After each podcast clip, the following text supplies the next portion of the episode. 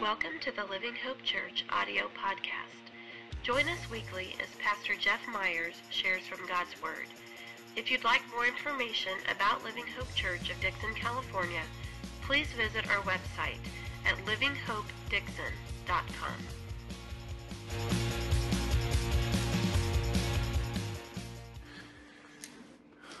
Good morning, Living Hope. Good to see everybody here. Wow, looks like first service was the cool kids this morning. So, just teasing. Normally, you guys like blow attendance wise out of the water, and I'm just saying. That's all I'm saying. I'm not going to say anything, but that's all I'm saying. Uh, it's good to see you all here. Uh, really excited. Uh, we're starting a new series this morning. Before we do that, I want to just say something real fast. Um, and she didn't know I was going to do this, but uh, uh, Natalia is leaving us uh, tomorrow, right? Is that right? Tomorrow? Um, she is headed back to Argentina. She's been visiting us for, what, about six weeks now? Something like that?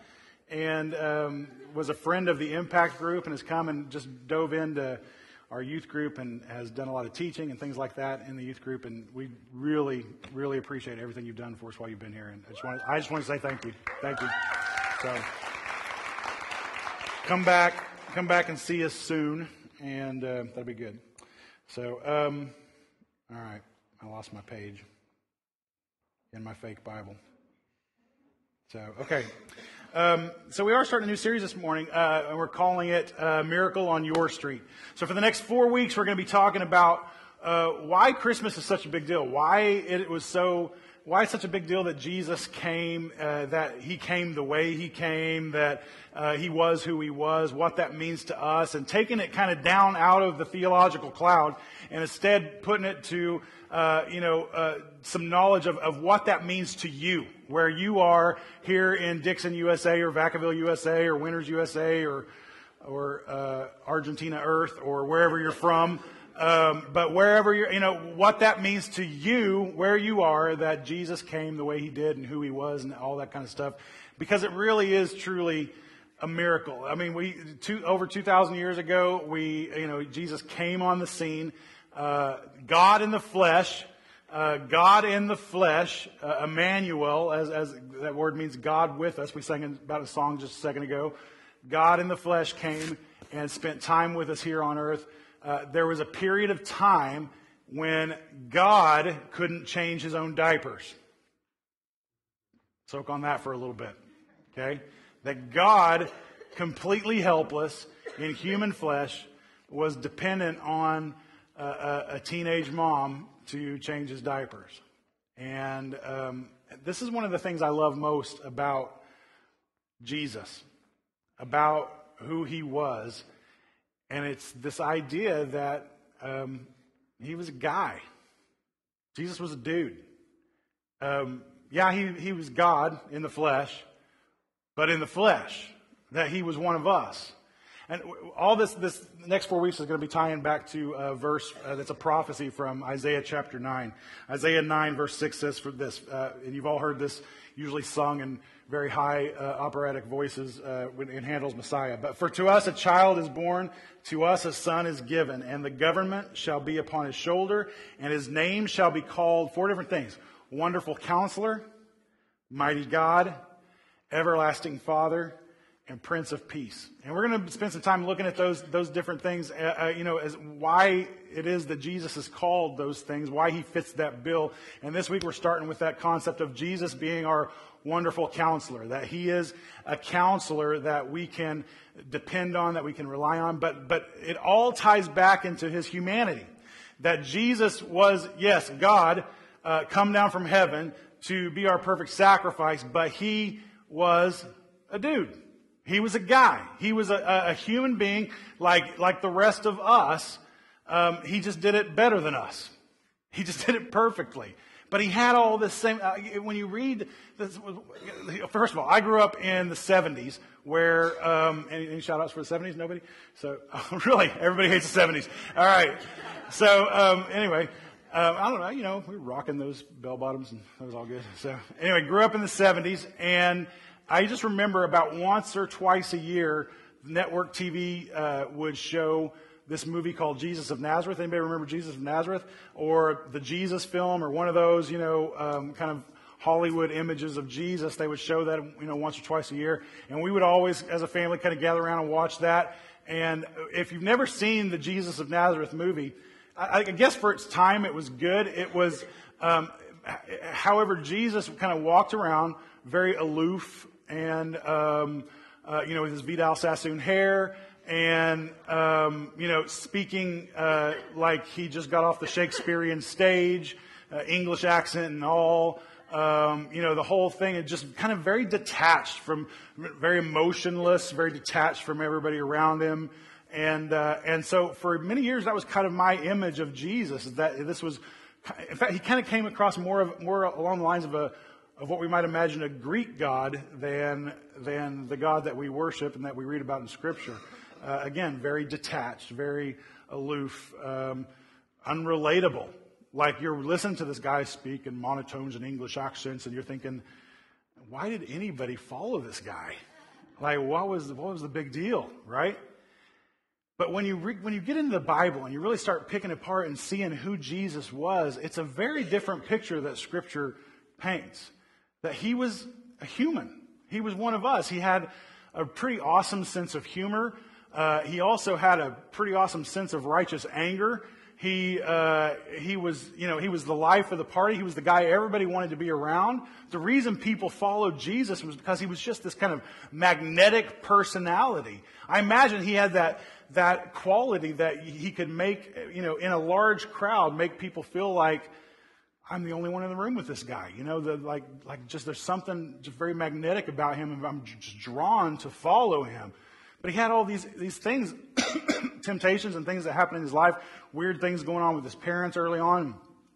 That, um, you know, kind of tension between parents and kids. There was one time they were, you know, they had gone to Jerusalem and uh, to worship at the temple, and as they head, as his family, uh, Mary and Joseph began to head back home, uh, somewhere along the journey back to Nazareth, they realized, um, I thought you had Jesus. I thought you had Jesus.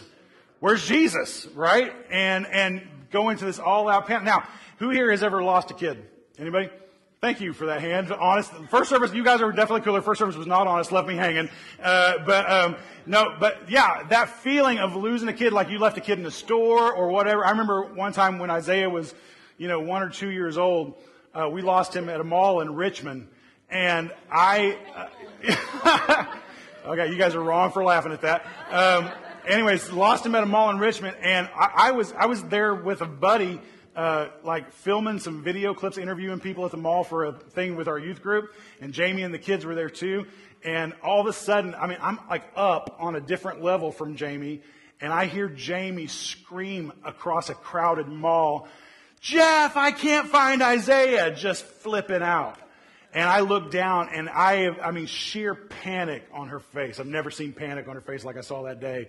And so I went into a dead sprint, running through the mall, screaming, Isaiah, Isaiah, Isaiah, you know, just screaming, trying to find him. Isaiah comes walking out of one of those old Suncoast movie things with DVDs in his hands, toddling like this, you know. and, uh, you know, his early shoplifting exploits. And, and, uh, and so we found him. Always, you know, that relief, that whole thing. But, but, but get this. This is so much worse than that. Okay. This is not, you know, you were in Walmart and he was hiding underneath one of the clothing racks and you couldn't find him. This is, they have started a journey without their son. Like gotten down the road a ways and realized they don't have Jesus. Now, Keep in mind too, this is just not a couple that was like, oh, we forgot our kid.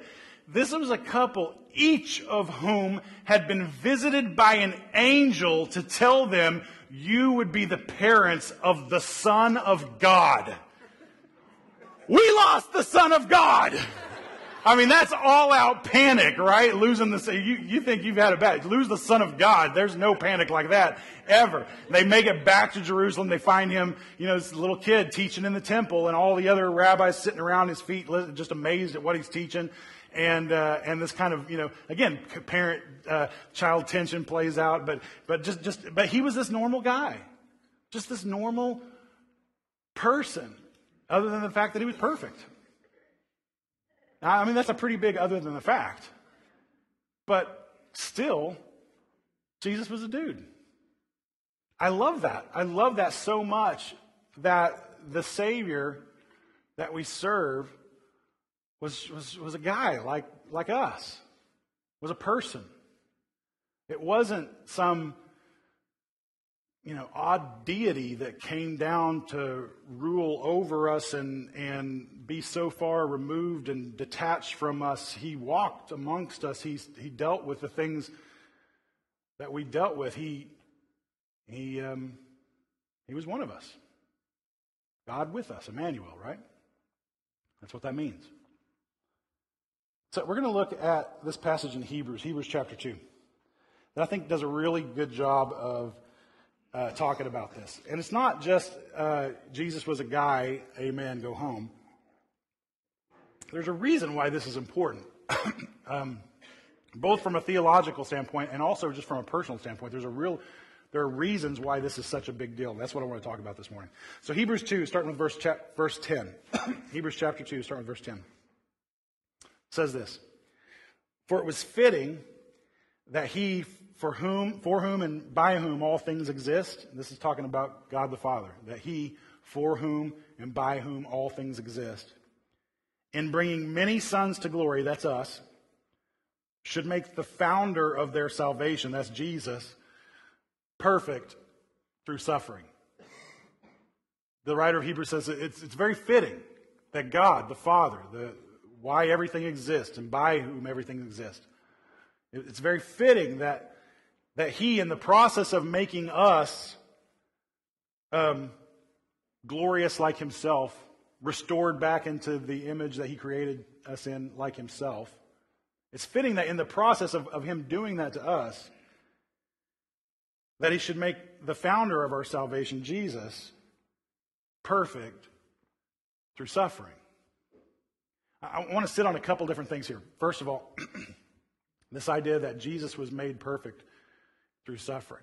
I think a lot of us have this idea that, that Jesus um, was born perfect.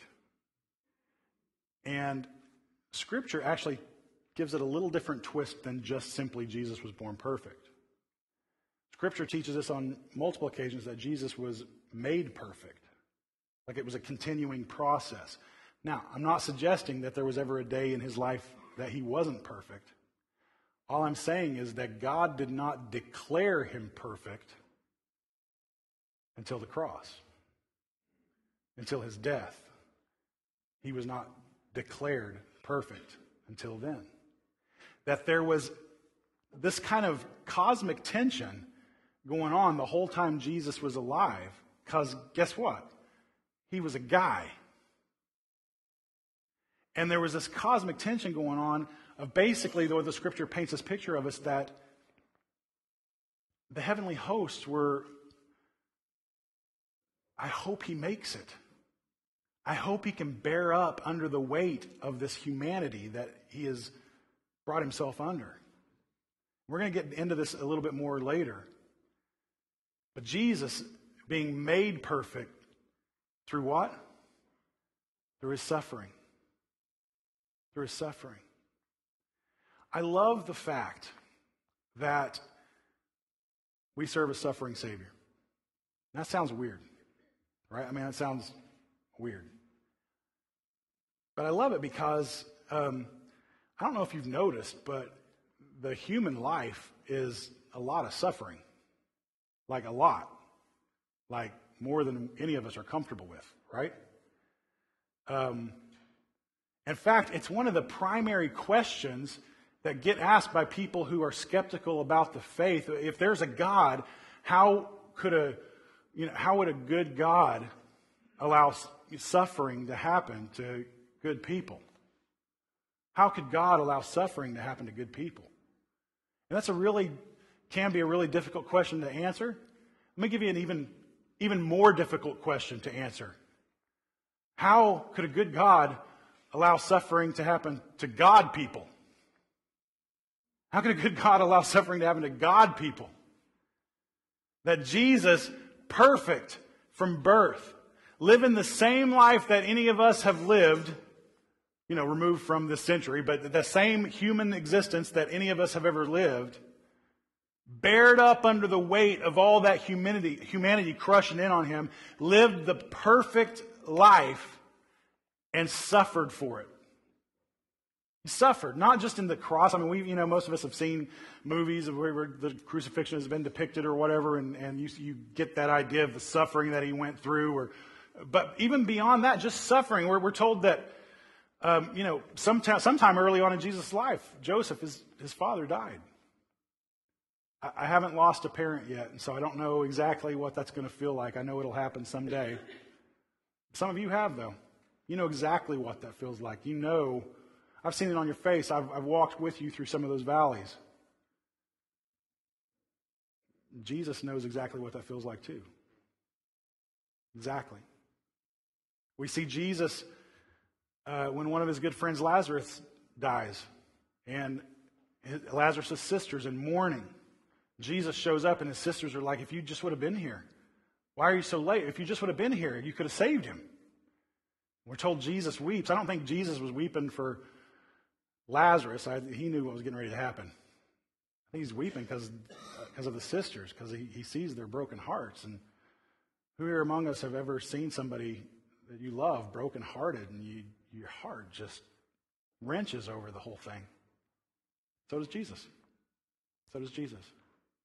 We see Jesus on a hillside looking out over the city of Jerusalem, praying for the lost sheep, praying and, and just broken hearted, weeping over over these lost sheep of his father's kingdom.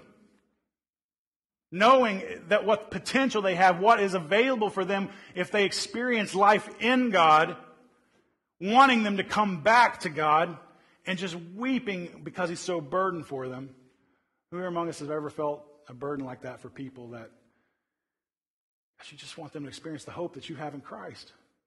Maybe it's your family or a friend or whoever.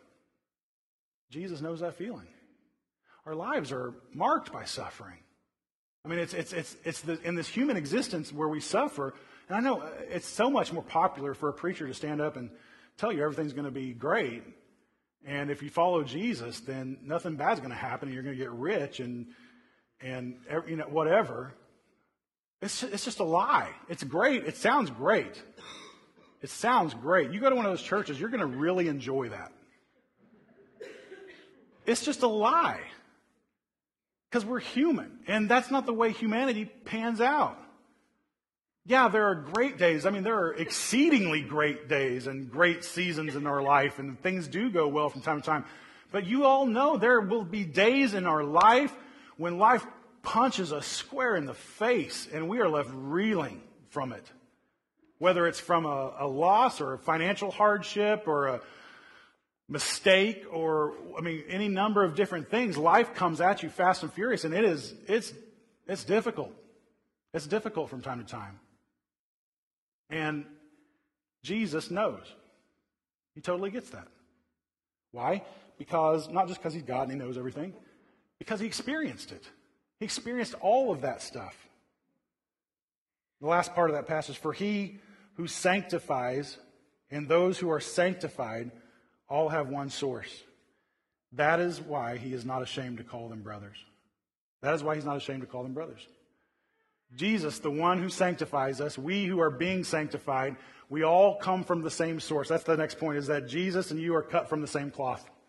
Now, some of you are like, I don't know. I've seen my cloth. I don't think I'm cut from, Jesus is cut from this one. But Jesus and you, all of us, we come from the same source. We come from God. We come from God. And he who is in the process of sanctifying us, we who are in the process of being sanctified, we all emanate from the same source. Now, that word sanctification, it's a big churchy word. Big churchy word number one of the day is sanctification. Everybody say sanctification. wow, that was kind of creepy, actually. All right, so um, sanctification. It is this idea. Let me let me just define it for you real fast. Sanctification is this: it's to set apart and make holy to set apart and make holy. That you, when you enter into a relationship with Jesus Christ, that you begin this lifelong process that the Bible refers to as sanctification. And what that means, now there's this big kind of move in church world, you know, over the last few decades to let's take out all the big churchy words and let's redefine them with, uh, you know, half a dozen single syllable words, you know, that sort of thing. I'm of the opinion that one word is always better than multiple words, so Sanctification is the word. I love it. It's a great word. It's a great word. But sanctification is that process that you enter into when you enter into a relationship with Jesus Christ, where you are then set apart uh, by His love, by His grace, by His righteousness. You are considered set apart, and you begin this process of being made holy, and that process will continue out for the rest of your life. You'll never reach a day in this life where you're like, boom, this is the day, sanctified. That's not going to happen. It's not going to happen at all. But you are in this process of, as we read several weeks ago, um, where, of being uh, made into Christ's likeness, made into the likeness of God from one degree of glory to the next. It's a, it's a, it's a process, a journey, a lifelong thing that we go through. And He does that whole sanctifying work. Now, the reason that he can do that is so closely tied to the fact that he was human. He is, the fact that he was human, yes, is, is a big part of our faith. Is a big part of our faith. And we're going to get into it in just, i am not going to, I'm, I'm going to tease it right now. We're going to get into it in greater detail in just a second. But this God, this Savior, Jesus Christ, who was one of us, who was a human like one of us, who lived a perfect life, because he lived that perfect life, we get to be in this relationship with him where he is making us like into God's image. Next verse. Hebrews 2, 14. verse 14. Since therefore the children share in flesh and blood, he himself likewise partook of the same things, that through death he might destroy the one who has the power of death, that is the devil, and deliver all those who through fear and death were subject to lifelong slavery. For surely it's not angels that he helps, but he helps the offspring of Abraham. So, since therefore the children share in flesh and blood, he himself likewise partook of the same thing. So, the other reason it's a big deal that uh, why Jesus can be such a great counselor, I've already hit on it briefly, but it's that because he was a dude. Jesus was a dude because he had to be. He had to be. There's this idea in Scripture of God's wrath. Now, this is not a popular idea to talk about in church. Popular idea is God's love. God is love. It fits well on a bumper sticker, on a mug, uh, on a bookmark. God is love is a really easy thing to talk about. And I am not discounting God's love. God is love. Now, when we say God is love, we're not just saying that God, that, that God, He's a loving God. That's not what we're saying. We're saying God is love. That He defines love and is the definition of love. There, every love known to humankind is, is compared, held up to the standard of God's love. God is love. And so I don't want to discount how much God loves us, and we're going to get into that in just a second too. But there's this concept in Scripture of God's wrath that we don't like. A lot of us tend to think of God's wrath in terms of, well, that's kind of an Old Testament thing. You know, God seemed to, seemed to be a little, you know, uh, you know, angry in the Old Testament, and, and then come, along comes Jesus, and Jesus really softened God up, and you know that sort of thing. And, and uh, that's not that's not the way. Is that that you need to know? First of all, if you don't know this yet, let me tell you, you're a sinner. Um, you sin. You make mistakes. You're you're you're pretty worthless. Um, you are. I am too. And because of that, because we live a life that is in natural rebellion to God and His ways and His holiness, because of that, God has wrath towards us. Ang- not just anger. Wrath is such a stronger word than anger. I, I, love that word wrath. I mean, I don't love it for what it means for me, but I, it's just a great word. That there is a a God who needs to direct his wrath towards you because of your disobedience, because of, because of the sin in your life, on all of our lives. That's a pretty serious deal. That's a pretty serious thing. Because it's not, like if you get my wrath, uh, like, um, or, you know, the wrath of your wife or something like that. I mean, that's, that's pretty serious stuff too, but they're not God. despite popular opinion, not God. Not God, right?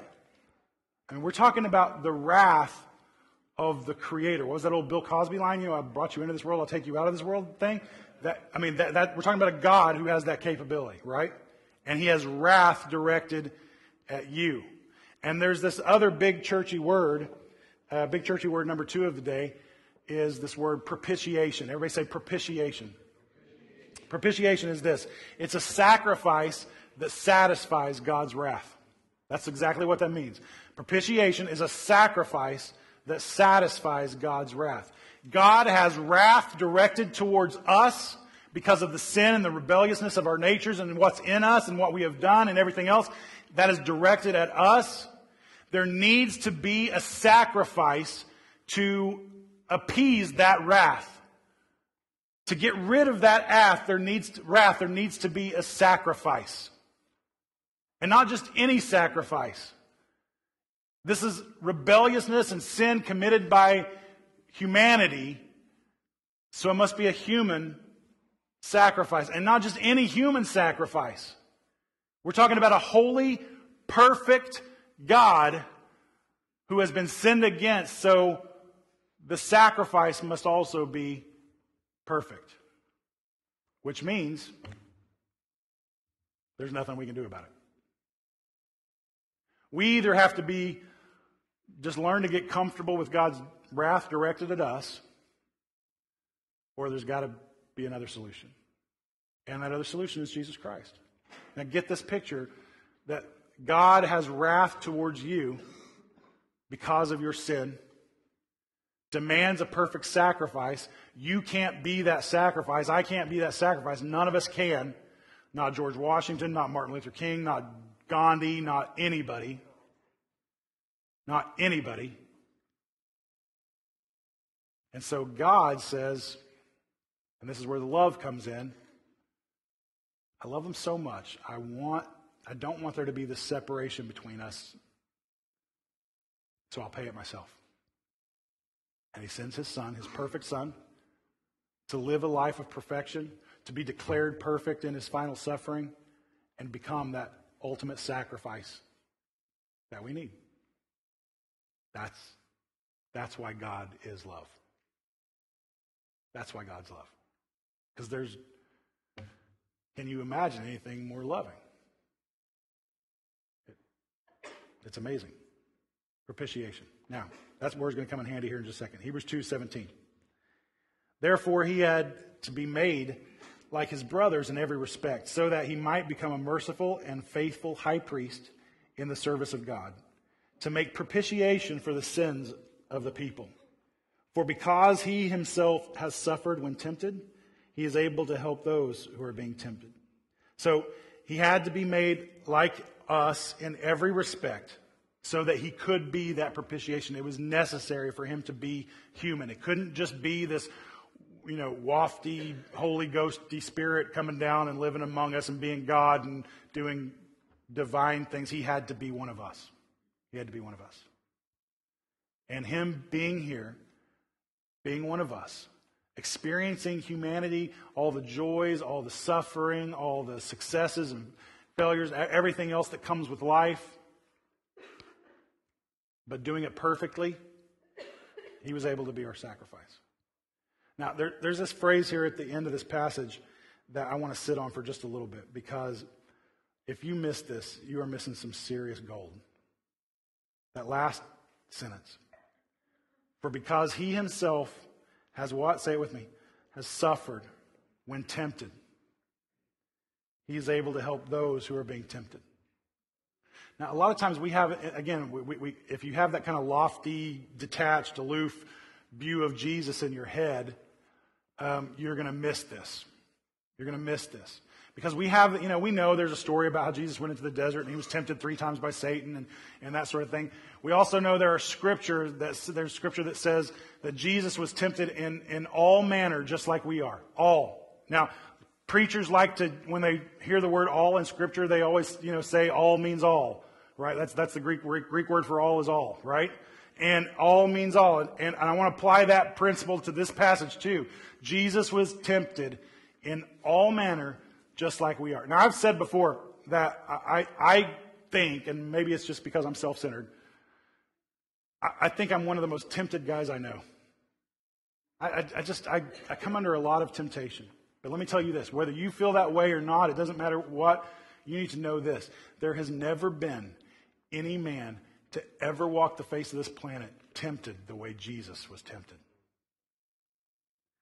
The hopes of the entire human race to be reconciled with a holy God rested on his shoulder. Do you think it was in Satan's best interest to derail that plan? There has never been anyone on this planet tempted the way Jesus was tempted. Now, there's a word there I don't want you to miss. For because he himself has what? Suffered when tempted.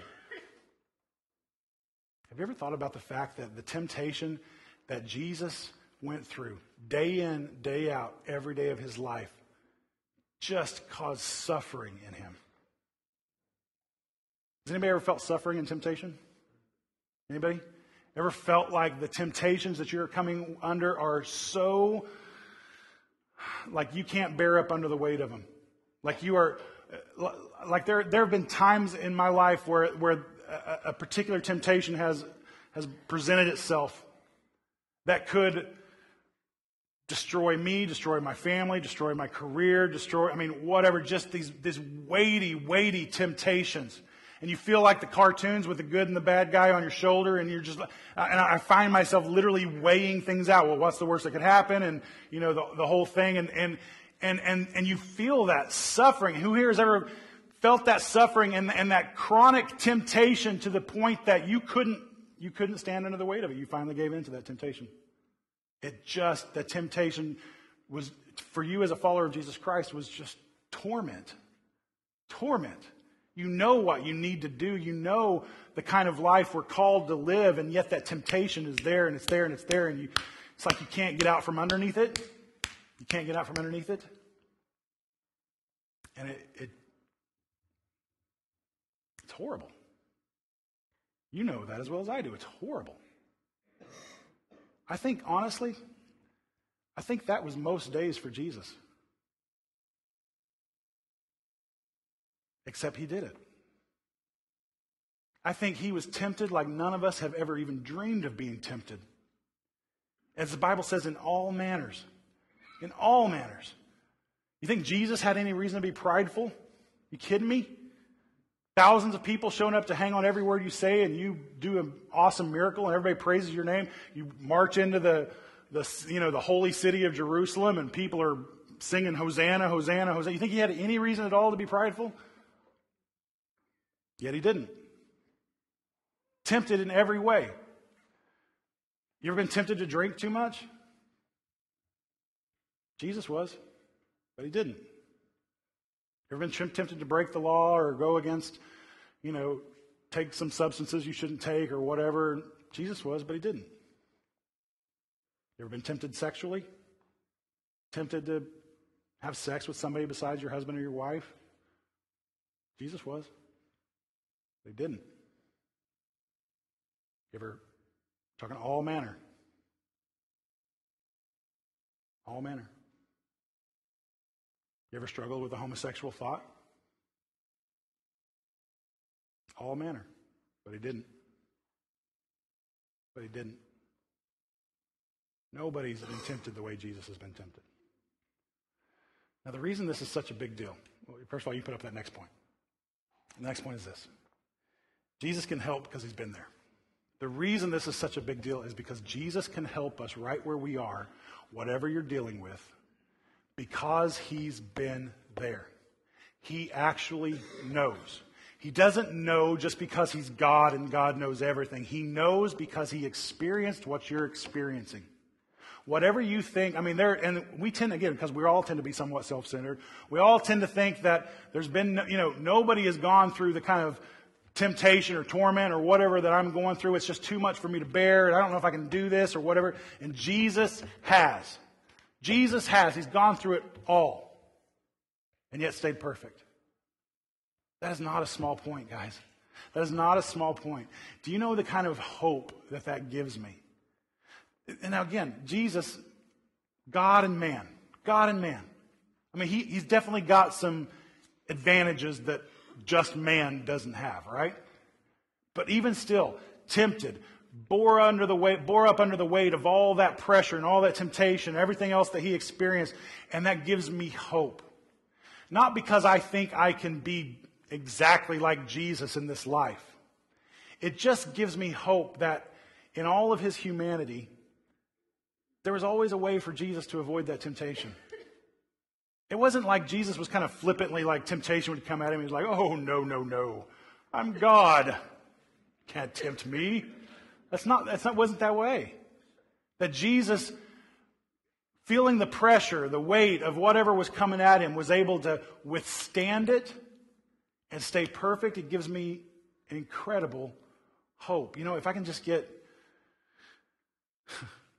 if I could have a quarter of the success that Jesus had when it came to dealing with temptation, if I could have half of it, if I whatever, if, if it gives me hope. You know what else it gives me hope? It gives me hope that those temptations that might be kicking my butt right now, they won't always be. I will have victory. I will have victory. Because I have an example in Jesus Christ to follow. I can follow his example. I can lean into him and lean into the Holy Spirit's work in my life. I can give him permission daily to continue make me over and continue that sanctification process that's, that's very much alive in me and alive in you. And I want to take steps closer and closer to be more and more like the image of God, to have that one degree of glory from, from the next uh, change experience happen in my life. It gives me hope that I don't have to always be who I was or who I am, that there are better things ahead of me. That the sanctification process, now we hear, you hear a lot of people, we tend to emphasize the, our brokenness and the fact that you're, you're not going to be fully sanctified, uh, you know, any time in this life, which is absolutely true. But let me give you a little hope and let you know that down the road, you are going to be closer and more like Christ than you are right now. And we have that hope in Christ because He lived it and He went through it with us and for us, and it is beautiful that He did it. It's amazing that he did that. So the next time you feel like I can't take this, I can't do this, it's too the temptation is too hard, the temptation is too hard. You serve a savior who was tempted in all manner in all manner, just like you. Lean into him.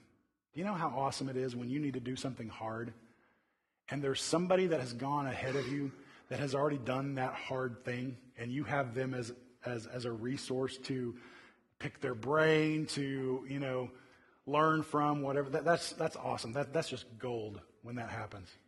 And the same is true in this area of your life. You have a Savior who you have given your life to, Christ followers, who knows. He knows, he knows, he knows. Lean into him and draw from him what you need to get into that place of victory. Draw from him. Now, we aren't going to be perfect in this life.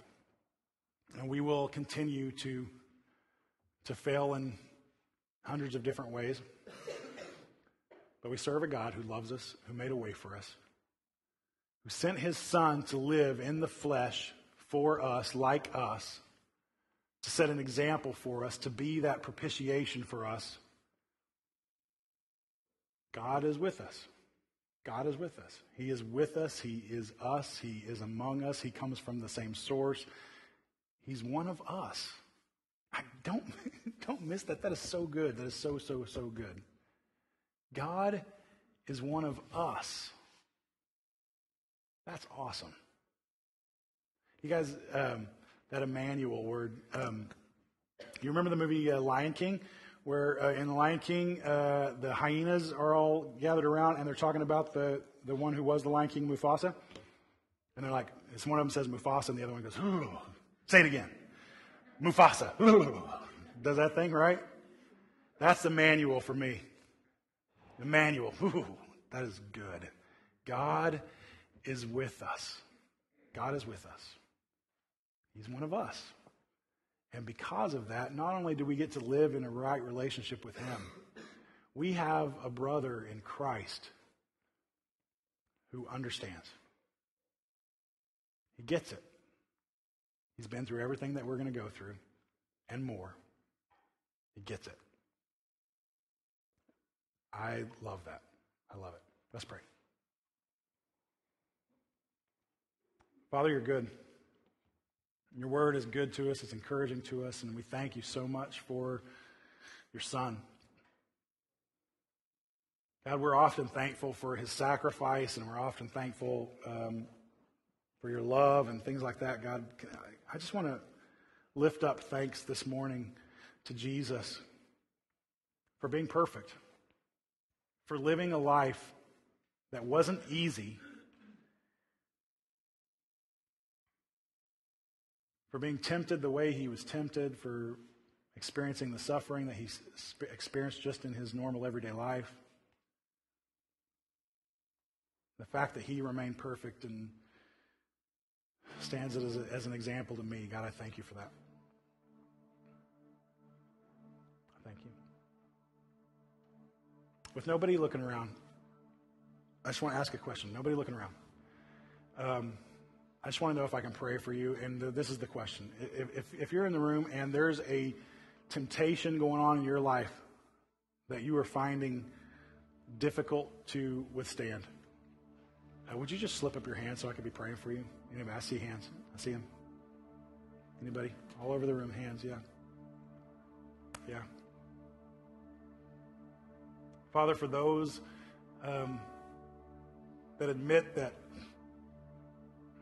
they're feeling some weakness and, and, and some temptation, that they're Maybe it's temptation that they're giving into. Maybe it's temptation that they're scared they're going to give into. Whatever that is, God, I pray that you would just be with them. God, that your Holy Spirit would empower them, that they would lean into you right now. God, that they would find their hope and their rest in you, that you would be sufficient. God, that you would be sufficient, that they would know that their best option in life is always you. Always. Draw them in close, God. Draw all of us close to you. God, I pray that we would just lean into um, life and submission to your Holy Spirit right now. God, we give ourselves to you. We ask that you just continue that sanctifying process of making us more like you, God, of Thank you for setting us apart the way that you've set us apart. Thank you for making us holy as you are holy, God. We, we, we ask you to continue that process in us.